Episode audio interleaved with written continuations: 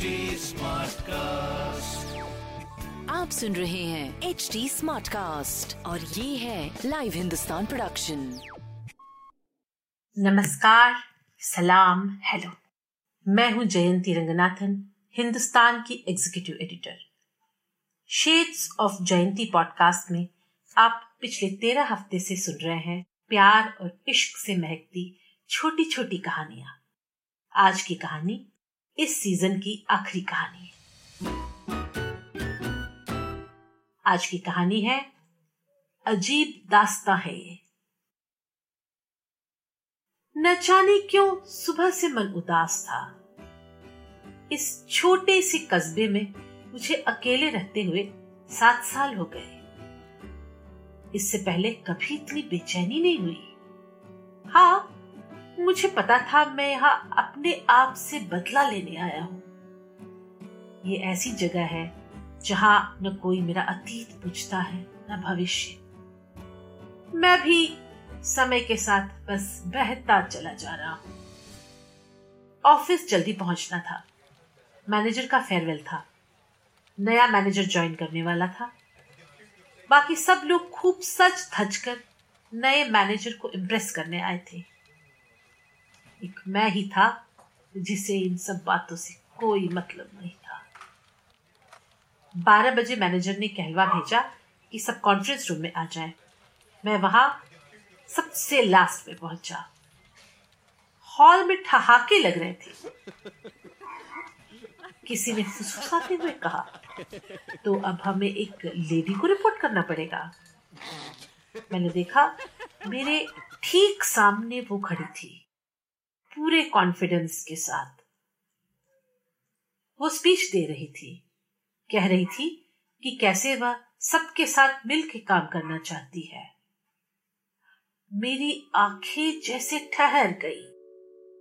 वही थी दक्षा पाटगांवकर कुछ भी नहीं बदला था पिछले दस सालों में।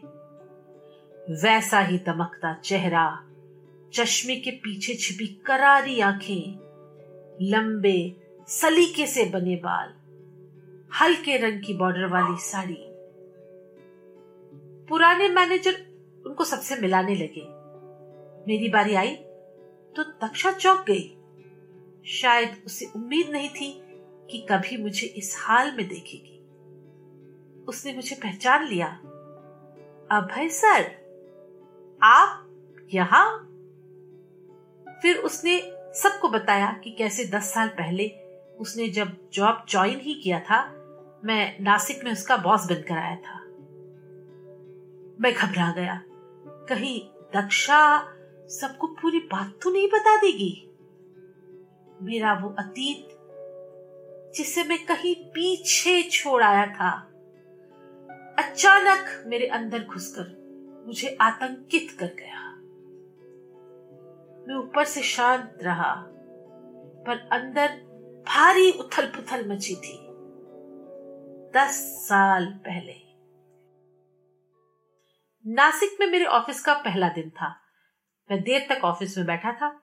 निकलते समय मैंने देखा, और तो सब चले गए हैं, बस एक लड़की कोने की सीट पर बैठकर अब भी काम कर रही है। मैं उसके पास जाकर रुक गया। वो वो दक्षा थी। मुझे देखकर सक पका कर बोली सर आ, वो क्या है ना मैं दो दिन के लिए छुट्टी पे जा रही हूँ। जाने से पहले अपना काम फिनिश करना चाहती थी इसलिए रुक गई। कुछ तो था दक्षा के चेहरे में जो एकदम से वो मेरे दिल में उतर गई। मैं भूल गया कि मैं मैरिड हूँ और एक आठ साल के लड़के का पिता भी हूँ। बहुत जल्द दक्षा और मैं करीब आ गए। मैं कोशिश करता था कि ऑफ़िस में उससे कभी न मिलूं। हम अक्सर उसके घर में मिलते थे।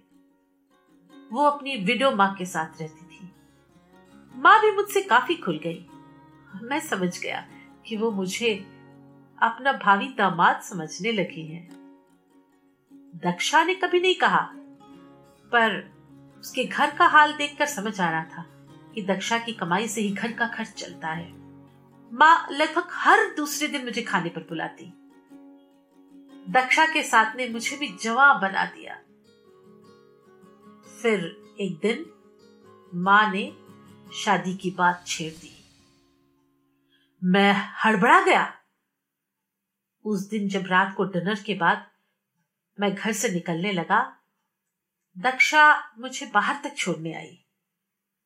उसके चेहरे पे गहरी उदासी थी। है, माँ ने शादी की बात की तो तुम चौंक क्यों गए? मैंने अपनी घबराहट छुपाते हुए कहा, नहीं नहीं, ऐसा तो कुछ नहीं है।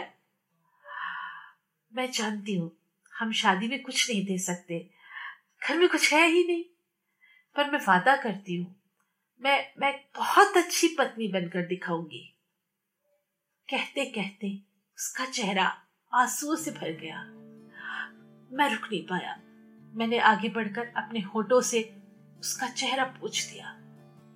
देर तक हम एक दूसरे की बाहों में बंधे रहे। वो एक क्षण था जो अपना सब कुछ मुझे देने को तैयार थी। मेरे अंदर का राक्षस कह रहा था, क्या फ़र्क पड़ता है? लड़की जब खुद तुम्हारे पास आ रही है तो फ़ायदा उठा लो। मैं उसे अपनी बाहों की कैद से आज़ाद कर फ़ौरन वहाँ से निकल गया। अगले दिन ऑफ़िस में वह मुझसे रूठी रही। शाम को मैं उसे कॉफ़ी हाउस लेकर गया और किसी तरह हिम्मत जुटाकर बोल ही दिया दक्षा आई एम मैरिड पर, पर यह भी सच है कि मैं तुम्हें बहुत प्यार करता हूँ। वो लगातार मेरा चेहरा देखती रही फिर कप नीचे रखकर वहाँ से चली कुछ दिनों तक वह ऑफ़िस नहीं आई।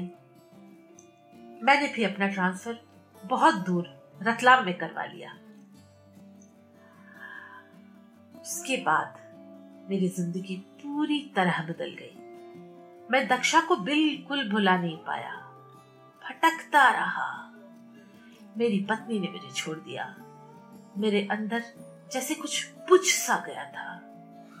बस जी रहा था एक गिल्ट के साथ। ये सोचकर कि पता नहीं दक्षा ने क्या किया होगा। मैं कॉन्फ्रेंस रूम से बाहर निकलकर खड़ा हो गया। दक्षा मेरे सामने से निकली। उसकी चाल में इससे पहले मैंने इतना आत्मविश्वास कभी नहीं देखा था। चलते चलते पलटकर उसने मेरी तरफ़ देखा। उसकी आँखों में मेरे लिए माफ़ी थी और उसकी मांग में सिंदूर चमक रहा था। मैं जयंती रंगनाथन आपसे विदा लेती हूँ। अगर आपको मेरा पॉडकास्ट पसंद आया और आप इसका दूसरा सीज़न सुनना चाहते हैं तो प्लीज़ मुझे मेल करें। मेरा ईमेल आईडी है Jayanti dot Ranganathan at the rate H T live dot com इश्क की नई मंजिलें तय करने हम फिर मिलेंगे। हाँ साथ ही अपना और अपने परिवार का इस मुश्किल समय में खूब ख्याल रखिएगा।